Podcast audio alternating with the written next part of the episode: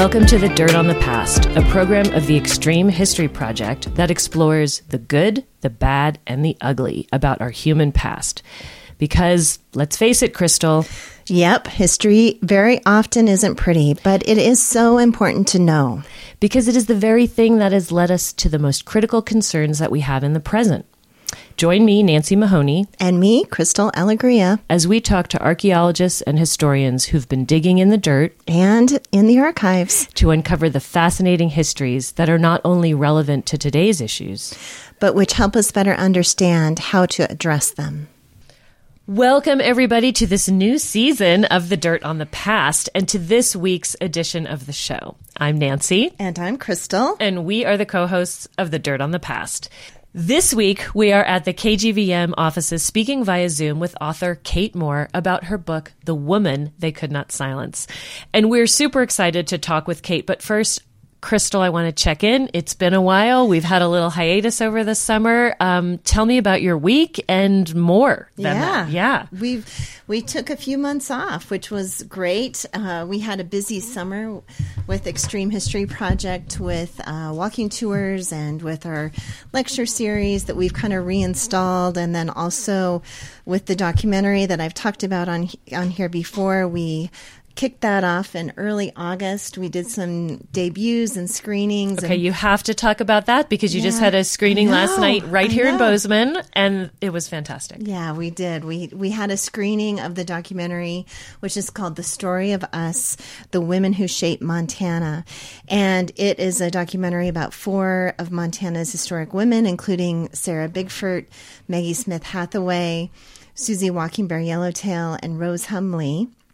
And so the the documentary is about these four women, and it goes through their lives. And we did our kickoff premiere in Helena, Montana, on August third, and then we did our Bozeman debut last night. Last night to a full house, to a full packed Yeah. audience. Everyone Museum of the Rockies. It the was- it was Rockies. amazing. It was amazing. And thanks, Nancy, for being there too, because we filmed some of the documentary on your land. So.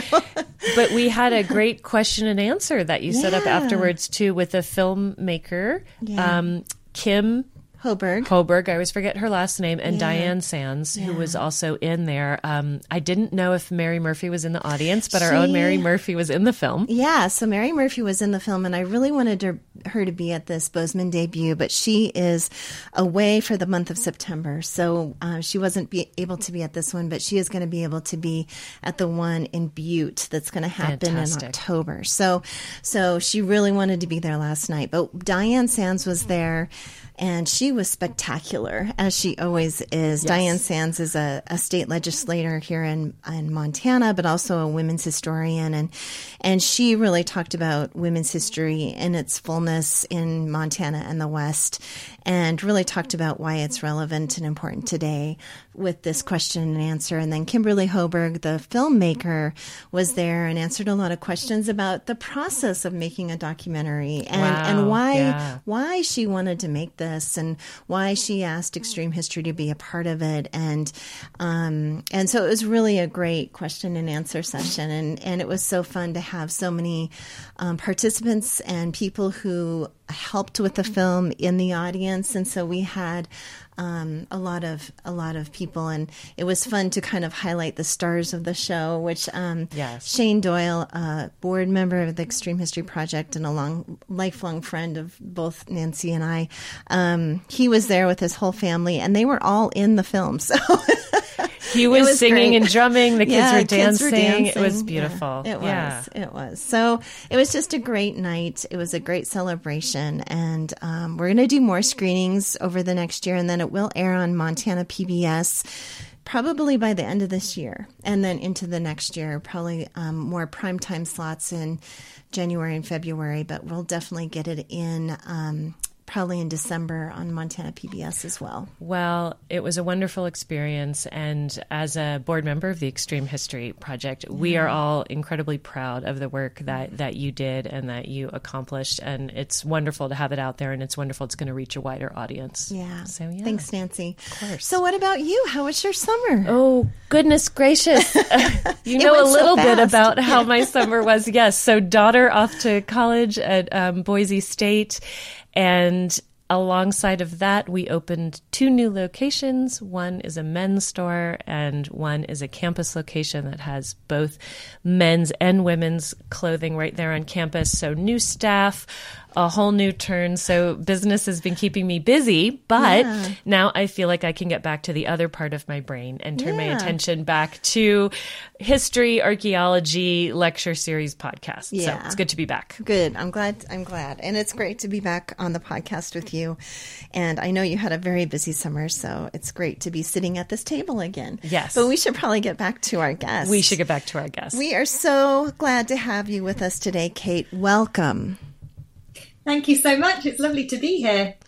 Yes, welcome, Kate. I want to start off, as we always do, by telling our listeners a little bit about you because you're probably already well known to some of them as a New York Times bestselling author of The Radium Girls, which won the 2017 Goodreads Choice Award for Best History and was voted U.S. Librarian's favorite nonfiction book of 2017 and went on to become not only a New York Times bestseller, but also a bestseller with USA Today and the Wall Street Journal.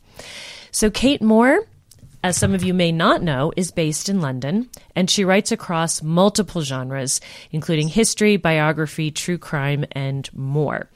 Her work has been featured across international media and translated into more than 15 languages. She has a degree in English from the University of Warwick and later became a very successful nonfiction editor and eventually an editorial director with Penguin Random House UK. She published the book that we're going to talk about today, The Woman They Could Not Silence, in 2021. And this is her newest book. We're so glad you're here with us today, Kate. And as a writer, you've written about so many different topics and in so many different genres. But your last two books have been about American history.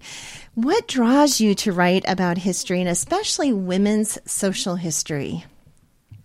Well, how I sort of started down this career path was completely unexpected and serendipitous. As you say, I, I, was writing all sorts of different books. I had never written a history book. I did English at college, as you said, so not a historian by you know learning or anything like that.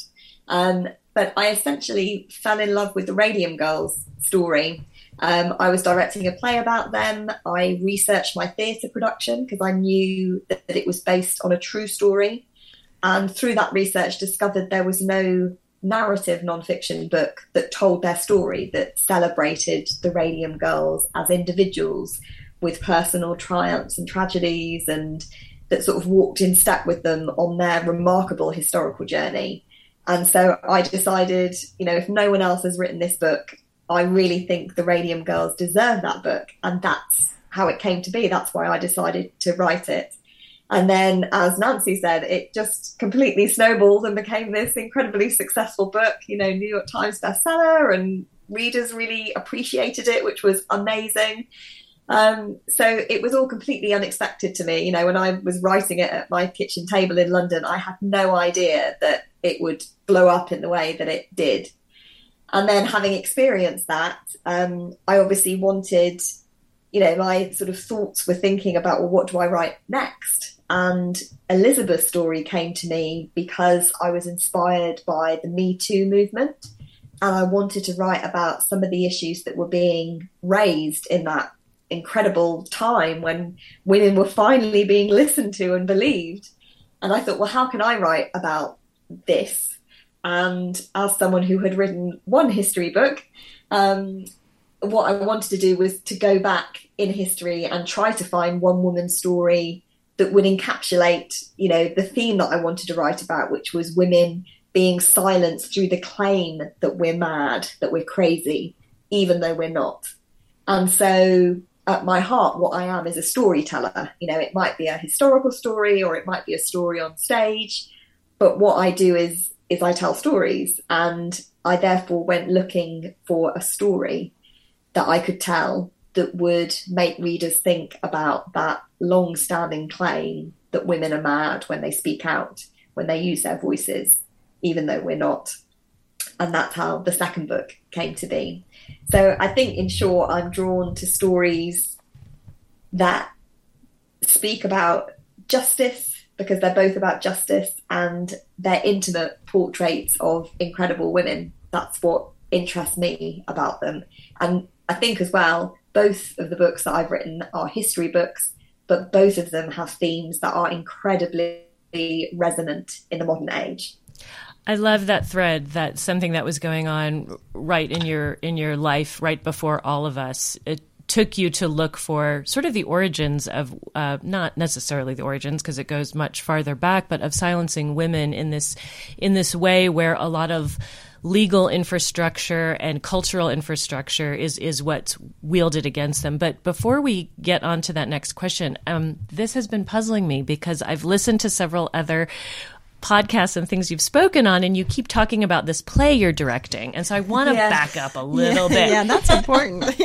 so, did you write the play? Did you find the play? And how I, did you I end up directing? The play okay. Yeah, I found a play um, literally through Google. So, um, my passion is theatre. You know, at the time, as you said, I was I was working in publishing as a as an editor. Um, and on the side of my publishing career, I had always maintained my love of theatre. I had acted in productions.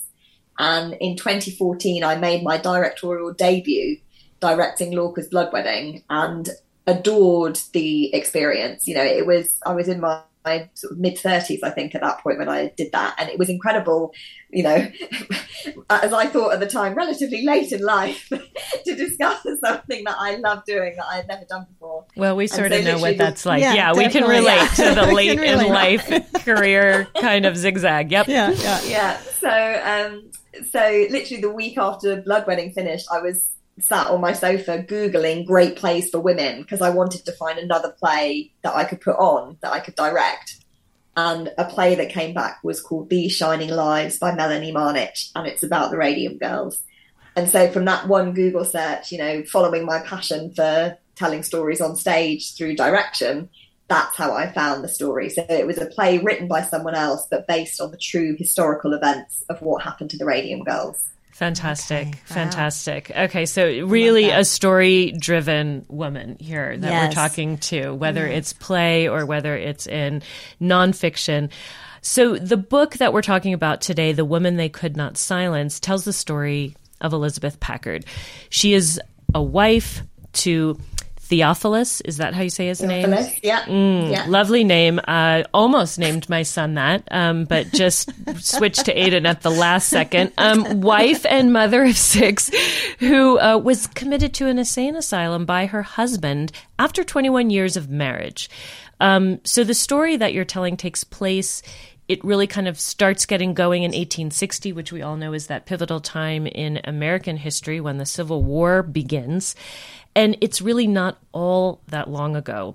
So, um, maybe we can start off this conversation with having you give a little bit of background about Elizabeth Packard, who she was even before she got married and as she got married to her husband Theophilus. A little bit about him, aside from his very wild curly red hair, um, and uh, what it was that led him to determine that he should commit his wife to an insane asylum.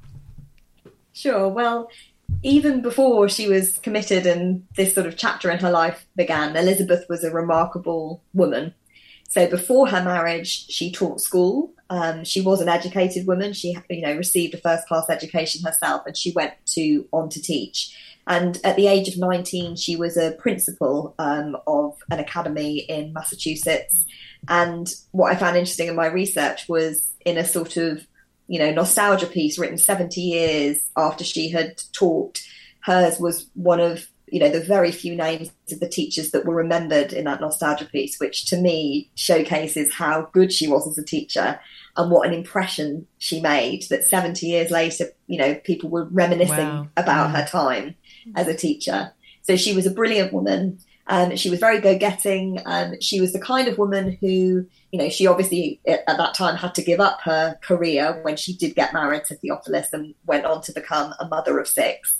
But she was the kind of woman that even though she'd had to give up her career, she threw her all into becoming a domestic goddess, basically. So reading about her achievements in the household are extraordinary. You know, she designed and made her children's clothes. She would garden. She would cook.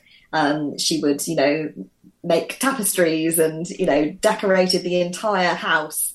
Um, you know, while she was um, you know very soon. Um, I think she was still breastfeeding, if I remember rightly from my research, and she, um, you know, decorated the entire house um, from top to bottom. Uh, you know, just one of those women who just got everything done. So that's who Elizabeth I would have was. not wanted to be in her mommy group. She would have made me feel Yeah, really terrible about myself, honestly. Um, and, and it seemed like all her children were healthy. Tell us a little bit about how she came to be married to Theophilus. So, I mean, that's an interesting one. Um, he was a much older, he's a much older person. He's um, 15 years her senior, and he was an old colleague of her father. Um, and I think there was an element of, you know, she writes about marrying to please my pa. Mm-hmm. Um, and I think it's worth saying that Theophilus's father was a very brilliant man, you know, renowned for his speaking and his uh, theological achievements and so on. And I think Elizabeth perhaps thought she was getting a bit of that in marrying the son. But Theophilus Packard Jr. was not at all that man. He is timid, he is lazy, um, he is self centered, he is a hypochondriac. And no Um, previous wives. He didn't have like a a really No. a bunch of women trying to snag him, huh? He was No. really looking for help from a friend. Be like, hey, your daughter, she's kind of past maybe Yeah. her prime. She's 22. Um, I could take her off your hands. It's, it's, it sounds like she went into it with such a great attitude given what it probably really was. Yeah, and and it's you know I read his diary as part of my research, and you know that's a summer of my life I will never get back. You know, so how Elizabeth put up with him for 21 years, I have absolutely no idea. You know, she Wow. she was remarkable just for doing that. Yeah. Um, so this was really a, a sort of clash of of personalities and um, sort of characters, even from the start. You know, she's this brilliant woman. Yeah. Um, you know, people talk about her being the, the you know the center of any crowd that she comes into. She has this magnetism, um, this you know ability, uh, you know, to be charismatic, uh, to to talk fluently um, about whatever it is that she's passionate about, to to get things done. You know, she's that kind of person. And then you've got this sort of you know nothing of a of a man that she's married to. Um, and so I think the And that's historically the- accurate. That's just not your opinion, right? I mean, No, you said you read his diary. it was a snore. Perhaps self-admittedly. Yeah. Yeah. No, no, but it's fascinating because we all know women like Elizabeth, and you always hope that there's a match that works for for people like that who have so much to give in the world, and you don't want them to be held back even today. We can very much relate Yeah. Yeah. Yeah. to that. yeah. So where So did, I, I think the sort of, um, you know, I, I think they were almost always going to end with, uh, you know, the sort of a, a clash at some point, and that became even more likely um, after the National Women's Rights Convention uh, was held in 1848. Uh, that's when the first one was held. And Elizabeth was inspired by this women's rights movement that was sweeping the country. And, you know, you've got Elizabeth Cady Stanton, um, you know, giving speeches, So you know, exciting. changing Yeah, laws in yeah. New York and New know, ideas if- and yeah, exactly new ideas and you know and the idea crucially that a woman you know can have her own mind can have her own voice you know can have her own opinions and elizabeth is um, you know swept up with this idea and the idea of her own self um, you know for years she's been in theophilus's shadow she's been stuck in the kitchen um, this is sort of you know it's giving her energy and, and life and, and, and breath you know to, to sort of become who she is Yeah, and yeah. this obviously clashes with Theophilus, who doesn't want his wife to assert her own opinions, to have an opinion that's different from his own. Mm-hmm. But Elizabeth, being the incredible woman that she was, you know, is, is like, no, you know, I, I, this is a different time. I am going to speak out. I, I am going to contradict you in public if I disagree with what you're saying.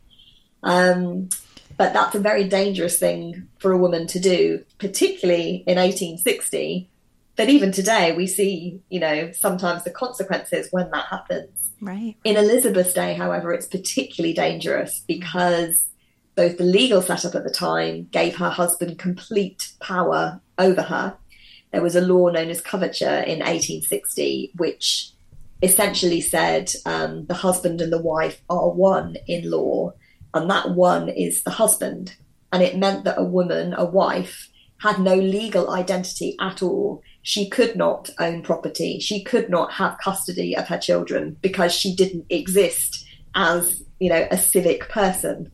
Um, and it meant that her husband had control over her liberty. He was literally able, should he wish to, to send her to an insane asylum by request and without any evidence of insanity at all. And that's not just me telling you that, that is actually what was written in law. Mm-hmm. Um, and the other dangerous point for Elizabeth at this time is that the doctors believed that a woman who was contradicting her husband um, or being assertive in any way or had an ambition to read, to, to study, to use her brain, these were seen as signs of madness. You talk about novel reading as being an, an especial sign of madness. And my goodness, now today we've gone the other way, right? Because there's a lot of money to be made in women reading novels. But it's so interesting to think back then that that was a particular sign that was, I mean, it just seems to me the, the worry, the worry that men had of what would happen when women would read novels. It, it just seems such an obvious means of control, um, mm-hmm. of, yeah. of brain, body, and ownership over any means of her own labor and production. You know. Completely. I mean, I, I, was sort of shocked, really, you know, because it, it literally is listed in, in black and white in the hospital records, you know, the causes of insanity that have brought women within its walls. And novel reading is there as a wow. cause of insanity as wow. to why someone has been locked up. What were some of the others that you that you read about that you noticed when you were doing this research? In addition well, to one key, reading novels? One key one to, to talk about is uh, change of life or menstrual oh, trouble. Wow. Um, and that, that was another problem. I would Elizabeth. have been committed and, for sure. For yeah. sure. I mean, I yeah. literally, yeah, a couple weeks out of every month, I would have just been a, goner. So. Yeah. But, when that was it, it, doctors genuinely believed that a woman's menstrual cycle could drive her mad. Um, you know, and it, they used to, I mean, it's sounds absolutely ridiculous, but doctors would publish advice for mothers to try to delay the onset of their mm. daughter's periods mm-hmm. because they wanted, you know, to protect these adolescents from, you know, the the risk of, of, a, of a period. And so they tell them to do things like um, avoid feather beds, um, avoid eating red meat, um, mm. you know, mm. that sort of thing, you know, ridiculous things that yeah. essentially were supposed to help them um, not have their periods. Wow. So, so what happened? What was the the thing that kind of sent Theophilus over the edge? What caused what caused him to stand up and assert his rights as a husband? Um, essentially, it was Elizabeth diverging from him in religious thought. So essentially, um, she becomes so confident in her own opinion that she decides to leave Theophilus's church. And obviously, that is such a complete rejection of him as a minister, as a husband, that he feels he has to take action. But I also uncovered during my research, um, and for me, it was the first time I'd sort of read this. Um, so it was, you know, one of those exciting moments for me as a researcher because I'd not seen anyone join these dots before. But it turned out that Theophilus is church at this time, you know, on the cusp of the Civil War, it had switched its creed. So whereas previously it was pro abolition, it switched its, its creed um, probably about six months before Elizabeth is sent to the asylum. And it decides to be ambivalent about it. It sits on the fence and it doesn't pronounce either way as to whether it's for or against abolition. So Elizabeth is very pro abolition and essentially you know, the key divergence between her and Theophilus is that he, as the preacher, will now no longer speak out against slavery. Okay. And she's like, slavery is wrong, and I'm not going to worship in this church that tells me that it's, it, you know, it doesn't have an opinion on the matter, that is sitting on the sidelines and not, you know, not doing the right moral thing.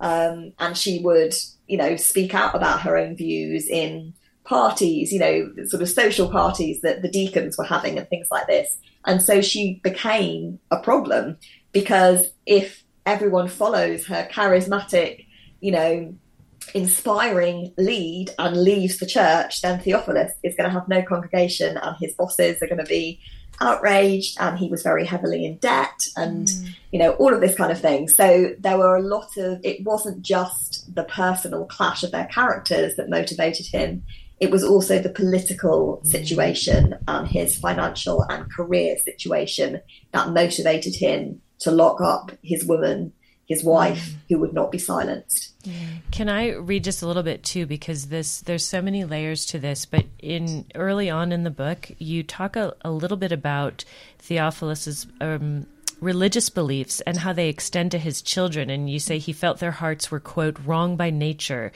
and must be changed by grace. For their own good, he told them, bluntly describing the hellish fate that awaited them until the children would cry. And Elizabeth would try to comfort them and um, she felt that her religious influence, her irreligious influence, would cause Theophilus unspeakable grief because he himself was worried for his children's souls, and so there was just so much right in the household. Um, where he, he would be bringing really kind of scary thoughts and hellishness and, and fear into the way they just spoke to their children and, and raised the family. So even if it were just that, but then you get into these political and economic layers with his livelihood, and, and you can see then that he realizes he has this tool. Yeah, so and he's probably getting pressured from, you know, his the, the um, men around him and the community around him, his religious community. Yeah. Um, so, so, so then, what is the ultimate um, result of this? So essentially, she wakes up one morning and there's been a lot of tension in the household. She is fearful, she's anxious, she's not slept. And she goes to her window and looks out, and there are four men, including her husband, coming to the house. And she just has an instinctive fear. So she runs to the door and she locks it. And she's you know still undressed at the moment. She's literally just got out of bed. So um, you know she's in a state of undress. And the door handle rattles. They can't get in because she's locked the door. And she's rushing around like trying to get her head together trying to protect herself for modesty and then an axe comes hacking through the window and essentially they break into her bedroom and they carry her off and they carry her off to get on a train to be taken to the asylum and forcibly committed against her will. Mm. I can't even imagine that.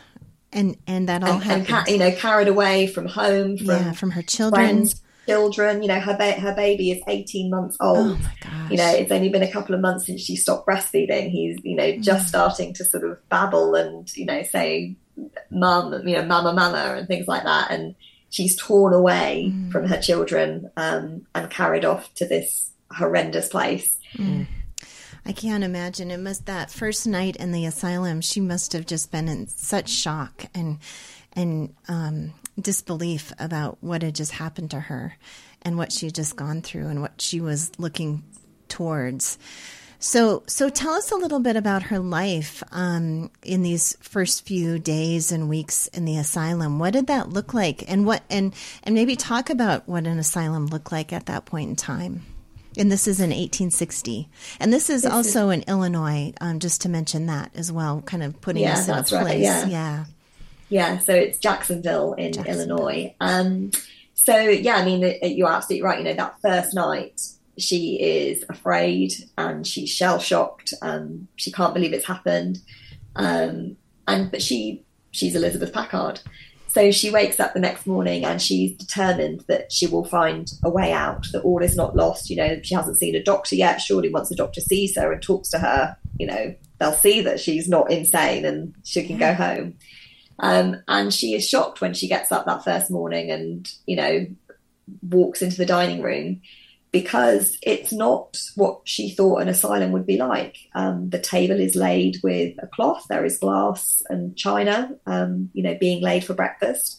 And the women around her are normal, you know, they're normal women. Yeah. Um, she was surrounded by women who were like her, yeah. which meant that they were middle class, they were educated, many of them were married. Um, and as she gets chatting to them over the next few days, she's sort of stunned to realize that they're all the same as she is.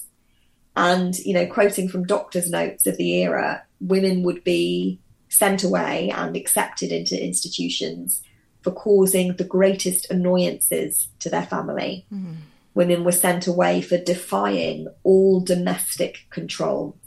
So these were women who had essentially sort of pushed the boundaries of what a woman was supposed to be or do and that's why they'd been sent to an because asylum. it was fathers, brothers, and husbands. It it was all of those that's men. It, the, the, male, the depending on her status at that time, who would be her considered her guardian. Who, yes. yeah. So mm-hmm. that all of those men had that ability to mm-hmm. put them in, and and then I, I feel like it's this horrible um, twisted version of like the Real Housewives of Jacksonville, where all of a sudden they're mm-hmm. sitting around talking about their situation. But she's then she meets the doctor, and he recognizes her intellect. He he you have documents. He says nice things about her, how she yeah. looks, her appearance, her mm-hmm. manner. It's clear in the beginning, right? It's clear he knows she's not yes. crazy.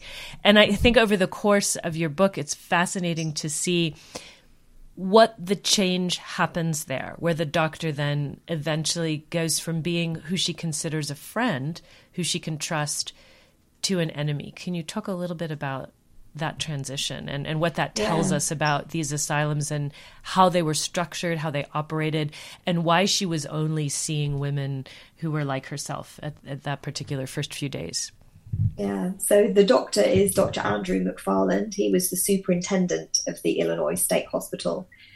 And their relationship is fascinating. I mean, Elizabeth, in those sort of first few weeks, is really swept off her feet. You know, as I say, she spent 21 years married to this awful, boring older man. And McFarland is cultured and sensitive. You know, he writes poetry, he quotes Shakespeare in his essays um, she considers him good looking. He's six months younger than she is. Um, he provides a shoulder to cry on. You know, uh, um, he talks about that. She talks about the laying on of hands. Yes. You know, he was obviously mm-hmm. very tactile. Um, what does that mean that exactly? Do you know? I know. Yeah, yeah I, I, I, wondered. You know, very curious yeah, about that. Very curious because you There's, mentioned the kiss part, but the, yeah, later, but the laying of the hands, I'm like, mm. that's interesting. So, would you do you do you want to speak more to that, or do you do you want to just leave it as laying of hands? well, all, all the historical documents say is, is laying on of hands that Elizabeth later considered it inappropriate. Mm, okay. Um, so I, th- I think we'll we just, have to read between we, the we'll lines. Go with that. Go with yeah. that. Yeah. Whatever inappropriate was yeah. at that time, which yeah. is probably still inappropriate today. Right. Yeah. Right. Exactly. Yeah. Yes. Yeah. Uh, but yeah, their their relationship really does evolve, and you're right. You know, he's he himself actually is quite swept away by her when they meet. You know, he mm-hmm. praises her fine mind and brilliant imagination, her most rare command of language. Um, you know, he. I thought I was getting a love story here first, Kate, and then yeah. it went really, really, really, really left turn yeah. on me. So yeah, let's hear it. well, I mean, the problem really is, you know, Elizabeth, as I say, you know, is a little bit in love with him uh, and is very respectful of him. You know, she admires his intellect, uh, the intellectual conversations that they have together. And so she thinks, well, this is going to be fine. You know, I, I just have to show him that I'm you know, I just showing me basically, and and it'll be fine. He'll he'll let me go. Um, and again, Elizabeth being Elizabeth, the, the, longer she spends at the asylum, the more concerned she becomes about all these sane women around her. Um, you know, she wants to give McFarland the benefit of the doubt. You know, perhaps they were insane until he cured them, and that's mm-hmm. why they're all sane now. You know, mm-hmm. so she gives him the benefit of the doubt to begin with but they're still but there. after four so months, that's a clue. Yeah. yeah. yeah, that's a clue. Yeah, after four months, yeah. uh, she has learned by this time as well that there are from lower wards there are allegations of abuse and mistreatment, and she herself has witnessed the way that the women's spirits are crushed, the way mm-hmm. that if they grieve for the children, you know, who they're denied, you know, visits from. They can't see them. You know, the, the, very fact they're in the asylum means they're missing their children growing up. They're not able to be mothers. Denied visits from their children, and I mean, so horrible. But lots of other indignities as well. You mentioned. Yeah, I mean, yeah, I mean, their hair would be forcibly cut. Um, you know, there there would be, um, you know, she recalls seeing one woman sort of, you know, held down and uh, sort of stripped and um, you know, there was she on this sort of privilege ward that she was on did not witness at this time the worst degradation and the worst abuse that, that actually was going on in the asylum.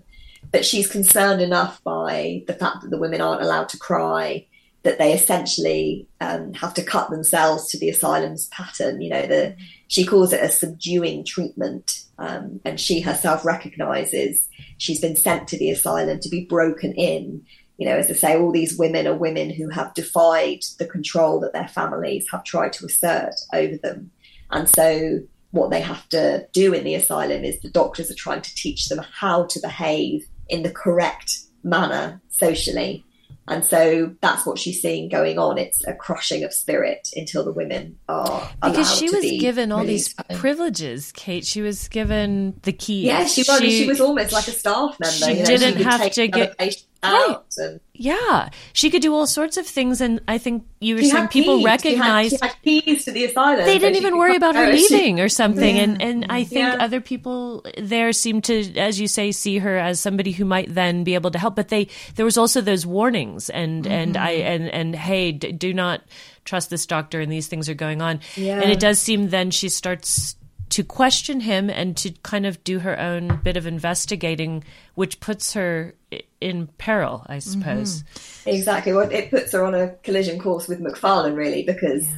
she's not going to, you know, allow these things that she's witnessing and that she's becoming concerned about to go unsaid. You know, she wants, to, you know, she decides she's going to confront him, you know, both about what's going on in the wider asylum, but also about her own case. And, you know, she can appreciate that her case stands as a, as a test case. You know, if he keeps her locked up when she's clearly so sane and she knows that she's never done anything that could be construed as, you know, acting in a mad way. If he keeps her, then what does it say about all the other women that she's met? You know, he is then incarcerating women, you know, simply because they're not, you know, conforming to what society expects of them. And it's worth saying that in this era, you know, the actual psychiatric theory was something called moral insanity, which can be defined essentially as eccentricity of conduct. Anyone who acted eccentrically, be that a woman who wanted to go and get a degree, um, or a man who was particularly emotional, you know, because that was eccentric when you put it in the context of the era, you know, those people were deemed to be insane. That was the textbook reasoning. Um, now, Elizabeth is someone who, over time, really despises her husband for what he's done to her. You know, this is construed as evidence of madness in Elizabeth's case because she's so angry with her husband. But women are supposed to not be angry, and wives are supposed to adore their husbands. And any woman who doesn't fit that box is deemed to be mad. Mm. Um, so, anyway, Elizabeth confronts McFarland, and this is a turning point in their relationship because the moment she stands up to him, she loses that privileged position and she is sent down mm. to the mm. lower wards where there is mm. is no hope of escape oh. and where she's thrown in with genuinely mentally ill people, violent people, um, you know, people who, you know, genuinely need help. Right. And who aren't really getting it. And who are getting no help. And right. not getting it at right. all. You they're, know, they're not... getting they're getting violence yeah. in return for their violence. Yeah. And, and so. And, and again, you know, credit to Elizabeth and the kind of person she was. Again, you know, the first night she's sent away and she, you know, sees what's around her. You know, these are wards that are filthy. You know, the patients are not cared for. You know, they're literally urinating on the floor. They're writing on the walls with their feces. Um, you know, they're running, howling, screaming around the ward. You know, she's in a dormitory rather than a private room, you know, sharing a room with people who are uh, uh, shouting, are violent, are banging, you know, bed pails around the one around the walls. You know, a, a completely different environment from the civilized ward that she has uh, just come from. Um, and, you know, she's fearful and realizes her trust and respect for the doctor was misplaced. You know, he now has even more power over her than her husband even did. You know, once again, she has fallen victim really to, to these sort of strings that the men are tweaking in her life. And so she's really low that first night. But the next morning, she looks around her with new eyes and she sees the work that is before her to do um, she will leave the bigger picture of her you know, will she ever get out of here? Will she ever see her children again? She will leave that in God's hands. But the duties immediately before her are hers. Mm. And so she determines to help the patients. She cleans the walls, she cleans the patients, she provides them with love and kindness and understanding, and she transforms the hospital from the inside out. That was the part of the book that I was just amazed by that that this woman at her lowest point could look around her and say where can i help and she did it and yeah. she moved forward yeah.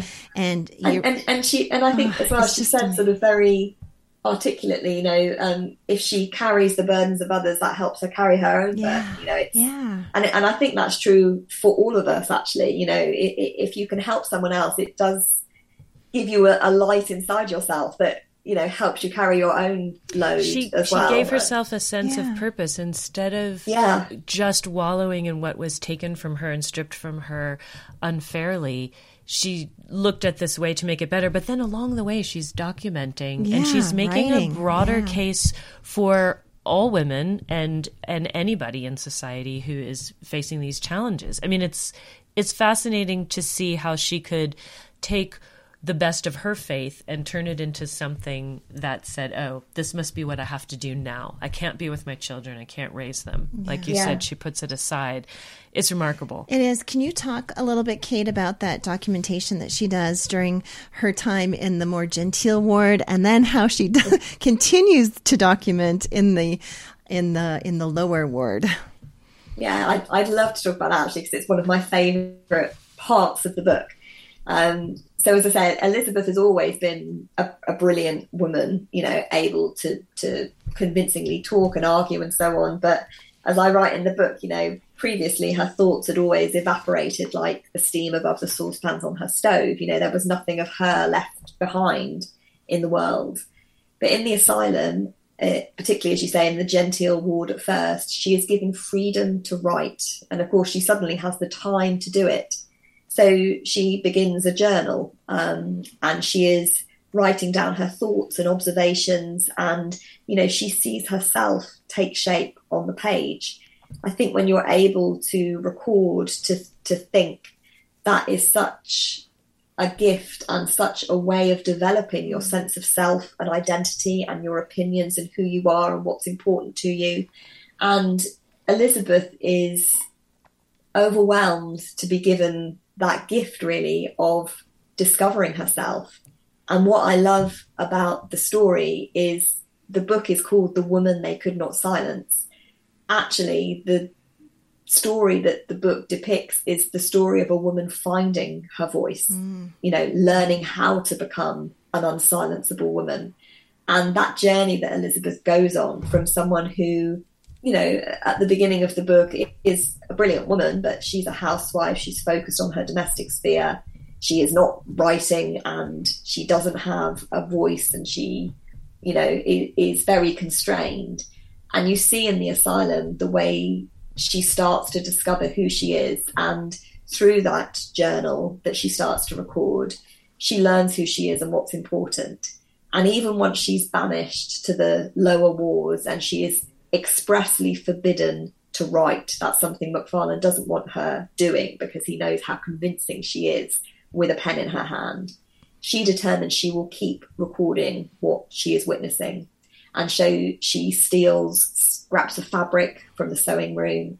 Um, you know, if a nurse leaves a nubby pencil behind or something like that, she squirrels it away she would tear out, you know, the margins in newspapers and scribble in that. And she hides these little scraps of journal, scraps of herself, really, you know, all over the place, you know, in the band uh, that runs around her sort of bonnet, uh, in her hat box, you know, script, scrolled, scrolled up and pinned inside her clothes where McFarland won't look.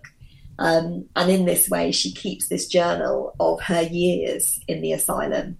And as I say, by by the end of it, she knows who she is. She knows that she is powerful and that she has a powerful voice. And the recording of her thoughts in this journal is what makes her powerful and how she learns to use that voice for the greater good. It's it's amazing. We're going to take a quick station break before we go on with questions, Kate. You are listening to The Dirt on the Past with co-hosts Crystal Alegria and Nancy Mahoney on KGVM Bozeman or wherever you find your podcasts. We are speaking today with author Kate Moore about her book The Woman They Could Not Silence. So, Kate, just to follow up on that last question um, and and bring it to the present a little bit, are any of her journals, any of her writings, any of these little scraps of paper, do any of those remain? Are they in a museum somewhere? Are they in an archive somewhere? Well, they do remain. Um, the fact that they remain and I was able to read them is thanks to Elizabeth herself. Wow. Um, I've talked about. I keep repeatedly saying how amazing she was, but this um, to tell you how they exist in the modern age will really illustrate, I think, how formidable she was and how ahead of her time as well, which is a crucial thing about her, I think. So Elizabeth does eventually manage to get out of the asylum, and she wants to publish her work, um, her journal, her memoir but no one will touch it. You know, this is a mad woman who's been in an asylum for years. You know, no self respecting publisher will touch her work. But Elizabeth is so determined to support herself as a writer and to have these words out in the world that she determines she will self publish the book. But it costs thousands of dollars to do that, and Elizabeth is penniless. She has absolutely no one to support her. So, what she decides to do essentially is crowd fund the self publication of her books. um, you know, so many modern phrases in, yeah. in that sentence, yeah. but that's what she does. And she literally goes knocking on doors. And sometimes those doors are the doors that she's walking down the street, sometimes they're the door of the mayor of Chicago. Um, and she literally travels all over the country telling her story and convincing people to give her just 50 cents mm. uh, as a sort of advance against getting the, the full copy of the book once it's published. And she convinces thousands of people to invest in her. And in that way, she finances the publication of her books. And they become it's not just her book, right? Sorry, bestsellers. I didn't I didn't mean to cut you up, but it's it's not That's just right. about her, right? I mean, is that how she convinces? Because it's about this bigger story of it, what's it, happening. It's about a bigger story, and, it, and it's about um, you know there's a political campaign going on both to protect the rights of the mentally ill who were still in the asylum, but more important to Elizabeth was to champion the rights of women and to get laws changed so that other people, other women. Didn't suffer in the same way that she did. Mm-hmm. So, yes, a lot of it, a lot of you know, a lot of why she wanted to publish her writing, and she went on and published several books, mm-hmm. um, was to have evidence as to why the law changes that she was asking for, i.e., to give women more of a civic identity, to take away the power that their husbands had, to send them to asylums. She um, published these books to illustrate the necessity of those law changes. Um, and that's partly why she told her story, yes, because, you know, she appreciated that the personal is powerful. Mm-hmm. And if you can affect someone emotionally by telling a story and illustrating the danger that women are in, and that this isn't an abstract danger, this is a real danger that is affecting real women every day in horrific ways. She appreciated that, you know, if you can convince people and touch people of that personal story, then they will make the political decisions that are needed to protect women. So, Kate, how long was? Um, so you said she did get out. She did get out of the asylum, and so um, can you tell us a little bit about how long she was in the asylum for, and then a little bit about what she did right after she got out of the asylum, because that was such a um, awkward time for her and such a hard time for her as well. So maybe speak to that a little bit. Yeah. So she's in the asylum for three years. Three years before she wow. manages to get out. Um, and it's it's not really a spoiler to say that the way that she manages to get out is essentially she causes too much trouble. You know, she inspires too yeah. many other patients to rebel and use their voices, and so she's gotten rid of as a source, as, as the doctor put it, a source of unendurable annoyance. Um, so he wants to get her out. He, he, he wants yeah, to pushed leave. her, basically pushed her out. yeah. Um, but it isn't really a freedom at all. This is what mm-hmm. she discovers in these difficult months of, of becoming so-called free. Um, is that a the threat from her husband is still ever present that he could send her to a different asylum and he is planning to um, but it's also he has banned her from returning to the family home. So she's out in the world, she's staying with family in, a, in another town in Illinois, but she's not able to be the mother that she wants to be. She's not even able to see the children. Mm. Um, and so it's a very difficult time, but ultimately she decides, well, I'm going to go back. I've got just as much right. You know, I have made that home with Theophilus, I'm going to go back. And it's an incredibly awkward reunion of her walking through the door and being reunited with the children she hasn't seen for three years um, and the husband who sent her away. Can I ask a, a couple quick questions there? Because I think this is fascinating that she can be released, but it's not that she's being declared cured no, in the sense yeah. that her husband can just have the the one letter and get one more letter from a doctor and have her recommitted. So that threat is hanging there. So i want to understand that a little bit kate but i also want to understand why you think there was no um, effort from theophilus to to divorce her at that point and just want to be done with her and maybe keep the children. Yeah um, well to speak to the um, the sort of cure, cured bit as it were um, the theory um, of insanity at that time in the 19th century was that you could cure people. Hmm. Um, and the way the hospitals were run, particularly the state hospitals, was that they tried to cure people. But if it turned out that you couldn't be cured, which is what the doctor decided was Elizabeth's case, she was, uh, you know, too far gone to be saved, um, then they would release the patients back out into the world because their care was better spent on women who would learn to become obedient and docile. Um, so she was released as a, as a as essentially a sort of hopeless case um, that she couldn't be helped any longer at the state hospital, and it wasn't fair to use those resources on such a hopeless case. So that's why she was released, and why Theophilus, you know, could still have the power to to send her to a different asylum instead. Mm. Um, and your second question well, was. And as we get to the second question, I'm curious about how her mm. care was paid for. And my second question gets to why he never attempted to divorce her because she would be coming out and coming back, and why not just be done with her forever?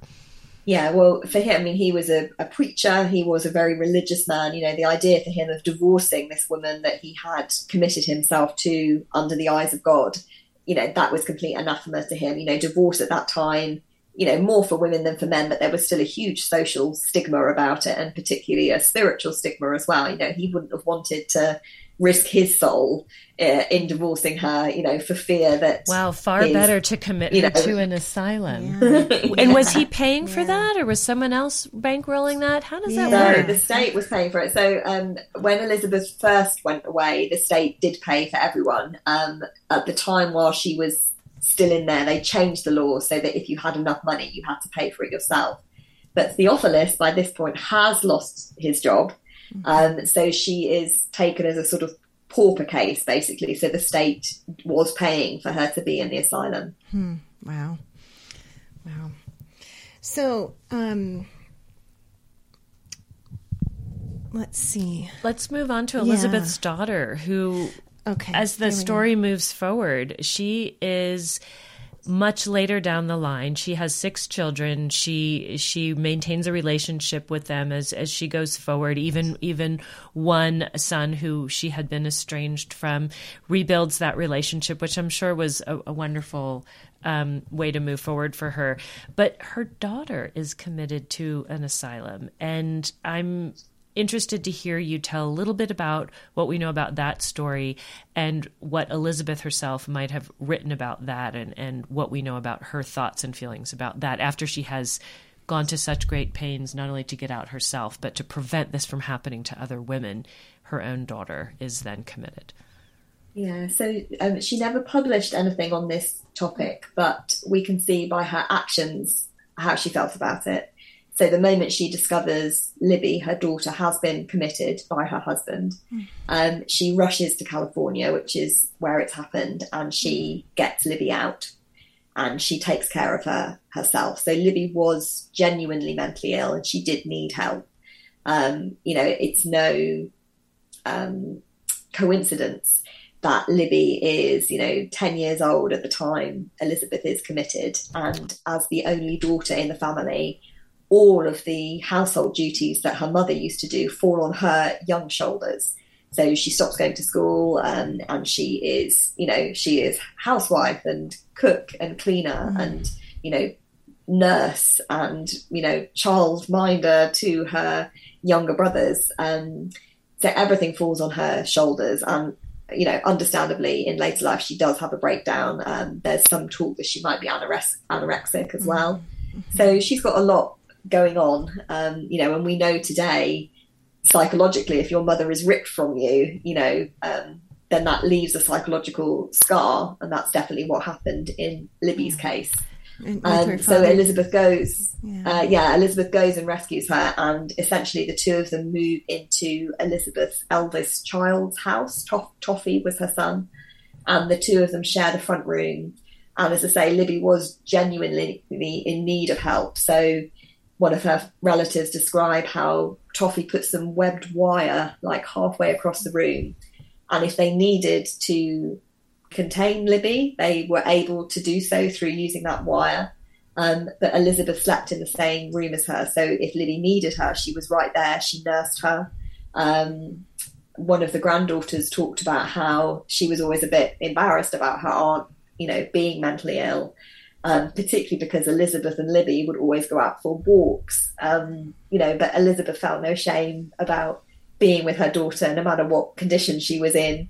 You know, she was there walking proudly by her side, caring for Libby, being, you know, whatever Libby needed her to be, and she looked after her. Um, like she know. knew instinctively, had she been able to be there, this may not, like she could only imagine what her daughter would have yeah. had to go through. And I think mm-hmm. so interestingly, yeah. when you mentioned Toffee, the eldest son, who, I mean, when he turned 21, he would have had the ability to get her out and just all of that closeness she had. So if you have somebody who has that legal standing, um, even if it would have been her own son, could have mm-hmm. taken her out of the asylum if it had come to that at that point. Mm. It's so interesting. Yeah, you know, and when we when I was reading this, I was thinking, so we, you know, we do a lot of research on women living here in Montana, and about the same time, a little bit later. Um, so Elizabeth got out of the asylum in about 1865 ish. Is that right, uh, um, Kate? Uh, three. 1863. Yeah. So, um, so non-native people started moving here into Montana territory, not a state yet, just a territory, in the 1862, 1863, 1864 time period. And of course, a lot of those people moving here were women, um, and women were homesteading land themselves. They were purchasing land themselves. And so it's such a different, um, it, you know, so we have this a little bit of a different view of women's history here because women that were mm. coming into this area were were um, I'd like to say so much more independent or some, so much. Some were escaped slaves. And, you've documented, yeah, yeah, yeah. and and of course, um, enslaved people who grew up enslaved that came here and were able to purchase land and start lives here in the West. But you know, when you were talking earlier, I was thinking, you know, of course, um, Elizabeth's in the states, and this is not the United States at that point. This is a this is a territory, um, and so it you know people here. Um, talk about how they're going to go back to the states, you know. So, you, so yeah. we always think of this as a state, but it wasn't even a state at that point. And so, yeah. women maybe, you know, I just like to throw this out, maybe women um, who lived here had a little bit more freedom in that sense, and I had a little bit more independence. Um, I say that hesitantly because I don't really know if that's the case or not. You know, maybe it's just the the people who were coming here had, um, you know, a different social standing. They had different. Um, ideas. They weren't so entrapped by religion at this or, point. Or they just didn't have any asylums yet. Or we no thought about that too. there was, there was nowhere to put those women, yeah. those uppity women. I don't know, but I was just. I mean, I mean it, yeah. interestingly enough, there's something occurred to me when you talked about you know non-native people moving in, into, as you say, the the, the not not states yet. Um, Andrew McFarland later goes on and opens a private asylum, and he actually takes a lot of the uh, mental patients yeah. from those new territories, and a lot of them are Native Americans. Yeah. And again, it's this use of psychiatry as a mm. method of control. You know, they need those people out of the way. Where do they send them? Let's send them to asylums, you know, mm-hmm. because they're acting in a mad way, an eccentric way, a different way, and therefore we'll pack them off. So the question about did they have asylums? Well, they did in the states that were behind, and that's where all the Native Americans because we, we did have jails that were full pretty early on. There were a fair amount of women, mm-hmm. often women of color, women Native of color, women, right. that were out there. We have a, a, friend, Jennifer Hill, doing some kind of research along those lines, mm-hmm. and I wonder if. Um, that was a holding place for mm-hmm. women, but we also have some great stories of women um, killing their husbands. So maybe I don't know. That was more of an option out here. yeah, and you know, we were right before we started talking to you, Kate. We were we were thinking about when the first asylums were established here in Montana, in our neck of the woods, anyway. And and you know, a lot of them were sanitariums that then became asylums a little bit later, yes. maybe in the 1890s.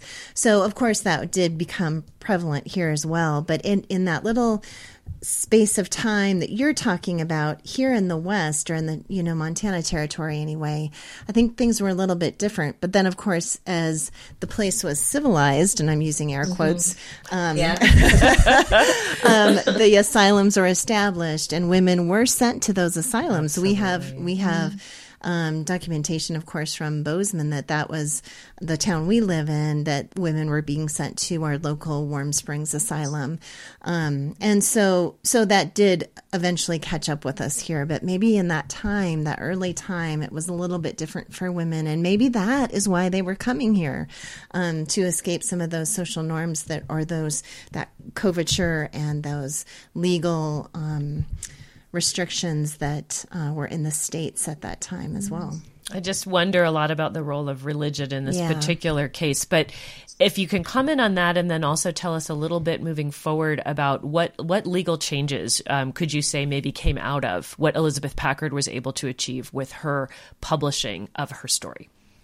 Yeah, um, well, the religion, you know, it obviously was central to the story in, in a couple of ways. You know, there was the religious divergence between Elizabeth and Theophilus that sort of is the catalyst for her being sent away.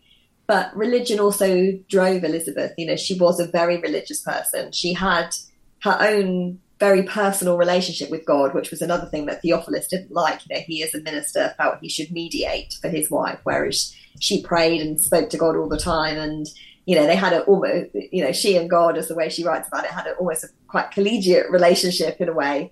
Um, so you know her faith drove her and supported her and you know got her through so many hard times and showed her a more positive way to live and inspired her and you know she ultimately felt that she was doing god's work in what she chose to do and she had such say, a different you know, vision of god it sounded yeah. like from yeah. the way you describe in the book her, yeah yeah yeah mm-hmm. um, so so religion is hugely important to the story particularly you know her personal take on it and and what it meant to her you know because it really was a huge part of who she was and and why she was successful i think as well. Um, and in terms of laws that were changed and things you know she wasn't just a writer a best-selling writer you know who who did all this incredible um, you know formidable, formidable stuff um, you know given the era. She was also a political campaigner you know she was going and speaking to politicians and doing not only sort of rousing public speaking in front of you know hundreds of male politicians you know citing her case she was also doing that sort of soft sell stuff as well you know meeting them in in parlors and mm-hmm. pressing the flesh and waiting outside offices and you know having meetings in libraries for sort of smaller groups of, of politicians and so on so she was a big political campaigner as well she was drafting bills and making recommendations and you know campaigning um, and her legacy is huge in many different ways i mean a lot of the laws at that time as I as I know they continue to be today, you know, they can change federal laws or they can change state by state. So she campaigned all over the country because a lot of um, things have to be changed state by state. Um, but she did things, you know, on the mental health side. She did things like ensuring that there was oversight and inspectors. In some states, she was successful in ensuring a female inspector was on the board as well, which again was quite revolutionary at that time. She secured the postal rights of patients because, you know, censorship for her and the yeah. curtailing of they receiving. held her letters. You they held the letters. They oh. didn't let her. You know, yeah. people were writing to her. She didn't get she them. Soul you know, she crushing. Want to write out to other no, people. No, no help from the outside, the outside, world. world yeah. Completely cut off. Um, so that was something she campaigned on. And then for women, you know, she would um, strive for equality mm-hmm. where she could get it. I think she was successful in Oregon actually at, at passing a law back in the um, 1870s, I think it was, that equalised husbands and wives' rights. Wow. Wow. But if she couldn't achieve that, which she mostly couldn't because it was ahead of ahead of its time back then, and let's face it, even though it's allegedly on the statute books now, we still have a long way to go. Exactly. Um, but she would also, you know, if she couldn't get that big picture to work, she was uh, she would sort of, you know, incrementally sort of knock against that huge marble face. So doing things like ensuring women had the right to their own earnings was mm-hmm. one law that she was involved with in Chicago, for example. Um, so a huge legacy, and she continued campaigning politically right into her 70s, you know, ensuring that laws were not rolled back. You know, her personal case as a wife who'd been committed on the say so alone of her husband that she was mad, she changed that law um, so that uh, people had to have a jury trial. Um, women had to have a jury trial as well, which yeah. was what happened in Illinois at that time. Men got a jury trial so their peers could assess whether or not they were mad. Women didn't get that until Elizabeth got involved. Wow. What a brain and Such what a legacy. Yeah, yeah. and yeah. her her energy and yeah. her brain. Yeah. just amazing. Well, you know, she is inspiring, and we need her inspiration right now. But I, and we're going to talk about that in a minute. but I want to talk about first um, the way that you wrote this book was mm incredible, mm-hmm. and that was one reason I wanted to talk to you as well, is because um, this book is nonfiction. It is it is all fact, but it really reads like a novel. You really weave those historical facts together so seamlessly. You are a storyteller. You are a master storyteller. It's a page turner. It's a page turner. It you know, and yes, and you don't often get that with history books. when you find one that's a page turner, even very, if you know the punchline yeah, that she gets out, you're still how you know just yeah. So I w- just want to ask you about how you did that and if you have any, you know, thoughts or, or ways or um, any advice for writers who are out there who are interested in writing this narrative nonfiction. And I think that's what you called it earlier narrative yeah, nonfiction. I love that. I love that. So, can you speak to that a little bit? Sure. Well, I mean, I think I, as I say, I am a storyteller at heart. So, it was hugely overwhelming taking on a history book. Um, and I knew from the outset that the way I would tell these stories that I'm telling is in this narrative nonfiction way because, you know, I, you know, it can be intimidating facing all these facts. And as I say, what I do front and center is the personal stories and hopefully things that will impact people emotionally. And as you say be a page turner you know ending chapters on a cliffhanger and, and so on and so forth. That that's how i tell these stories. They're just based on facts um, in terms of how I learned to do it. I was, you know, did really benefit from my career as an editor because I edited a lot of narrative nonfiction um, and memoirs and biographies. And so I, you know, the books that I enjoyed working on the most were always the narrative nonfiction books. Um, so I was inspired by all those books that I edited before I became a writer myself. And then people like uh, Ben Macintyre, you know, the way he weaves his sources into uh, narrative. Um, you know that sort of thing. They, those were, you know, he was a writer who inspired me to mm. write Radium Girls in the way that I wrote Radium Girls. Okay, um, okay. You know, initially when I wrote that, I was trying to drop my sources into the running text. Yeah. and it was very clunky and didn't work. And my husband went and pulled off a Ben Macintyre book off the shelf and says, "Look, look how he's done his sources. You know, he had quotes, but then they were credited uh, as footnotes in the back." Yeah. as opposed to trying to work the source so, into the text. And, so much more yeah, easy for the so reader to become just, part of the story. Yeah. Exactly, exactly. So the quotes are fully integrated. Um, and I think for me, in terms of how I do it, what's important to me, I, I think having access to the intimate first person accounts that I have done with both the books is essential mm. because if you're quoting first person material, you do really get that immediacy that you're hearing from the person in the past whose story it was. And I think probably the the most critical thing that has inspired the way I write and tackle these historical subjects is actually the ghostwriting work that I did, yeah. which I took on after I left my editing job. I became a ghostwriter as one of the many jobs that I was doing. Yeah. But when you're a ghostwriter, you go and sit with a person who has a story to tell and you sit on a sofa with them and you have a cup of tea and you chat with them and you record the conversation and then when you go and write their story, you try and use their words as much as possible so that it sounds like them, you know, the turn mm. of phrase that they use. My job as a ghostwriter is to impose the narrative structure of chapter breaks, cliffhangers, where is the drama mm. in this story? Right. How do I keep people turning the pages? But you have it is all inspired and based on those one-on-one conversations that you then take that and build it into the story. And I think for me, as a history writer, what I do when I'm poring over the sources is I'm trying to have that chat on the sofa with the people that I'm writing about, which is why those first person quotes are so essential because that's them telling me over a cup of tea, mm-hmm. in air mm-hmm. quotes, what happened to them. And so I think I bring that ghostwriting approach to my history writing. And I think that's why I've been able to, or I focused on these intimate personal narratives that I've written, even though I'm writing about people who are long dead. Mm. Um, I hope they seem immediate because mm. I'm sharing their voices and giving their voices a platform to be heard. Yeah.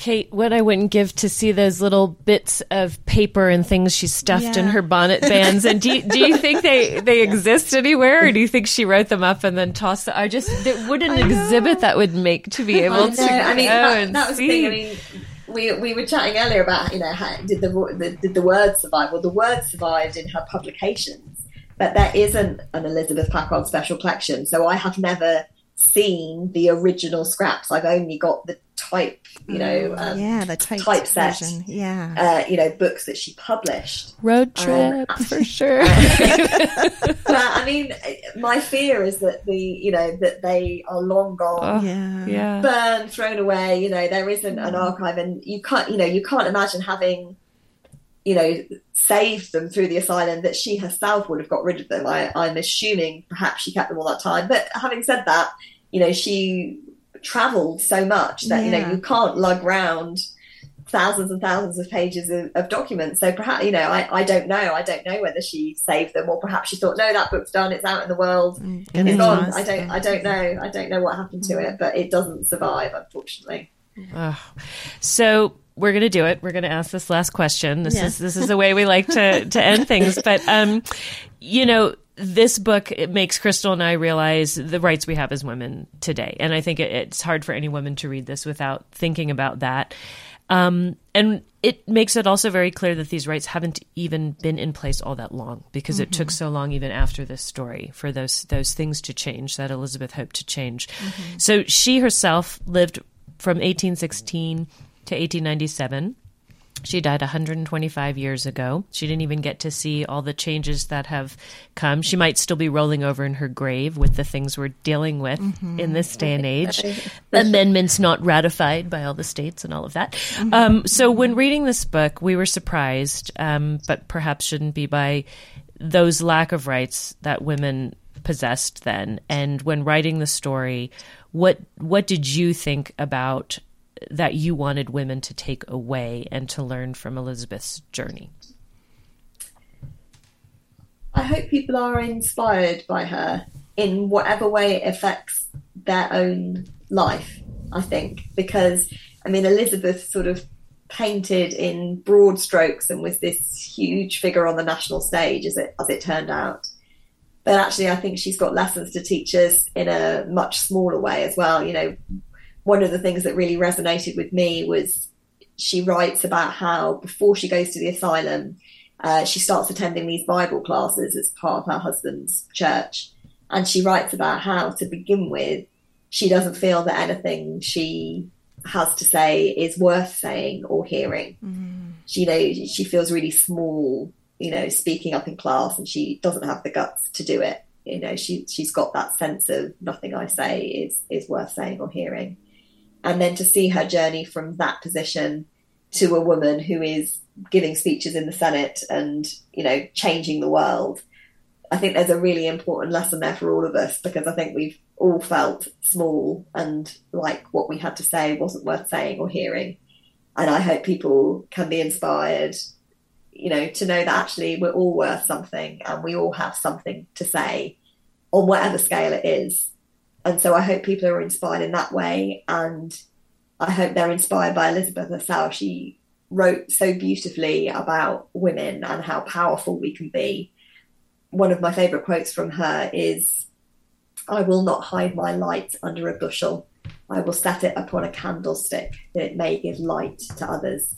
And I hope if people read The Woman They Could Not Silence, they'll be inspired by Elizabeth and allow her light to lead them into a brighter future for themselves. Beautiful. Beautiful. Mm-hmm. She she was 43 when she went in and she was 46 when she got out. So people get out there. It's not too late. Right. I mean, come on. She yeah. look what she yeah. did after after, after 21 years yeah. of marriage and 3 years in an asylum. I mean, right. Right. That's amazing. Uh. We loved this book and we look forward to reading more by you. Is there anything you're working on now that you can tell us about? Um, I'm at the very early stage of researching ideas. So I've had a couple of ideas and I need to delve into them to see which one, if any of them, are the right one for me to mm-hmm. pursue next. Um, if anyone is interested in following my work, I have a website, uh, www.kate-moore.com, and you can sign up to my newsletter. Um, but I think the next book will probably be a couple of years yet, particularly because I haven't decided exactly which subject it is that I'm going to devote myself to. Hmm. Well, I hope you continue to write about women. Um, you do it so beautifully, and um, I am so looking forward to reading the Radium Girls now. That's I'm going to delve too. delve into that one next. Thank so, um, so thank you. That that's a huge that's a real passion project for me, the Radium Girls. So you know, yeah, I I've had so much exposure to just your earlier podcasts where people are talking about it, and it's just gotten such rave reviews. Um, we're so excited by this one. You're two for two, so we'll give you your time choosing your next project yeah, because up. we we know that it'll it has to be the right one. but we're we're excited for it. So so thank don't you. wait too long. well, thank you so much, Kate, and um, we were so glad to have you here today. My pleasure. Thank you so much for asking me. Yeah, thanks, Kate. And thank you to all our listeners out there for joining us today. If you love this podcast, please tell a friend and make sure to subscribe so it shows up in your podcast feed each week. And if you are so inclined, please re- leave a review on Apple Podcasts or on Spotify. It really helps us. So thanks for listening today, and we hope you can join us again to find out more about the, the dirt, dirt, on the past. past. So thanks again, Kate Moore, for taking the time to talk with us about your book, The Woman They Could Not Silence, all about Elizabeth Packard. A big thank you to our editor and sound guru, Steve Durbin.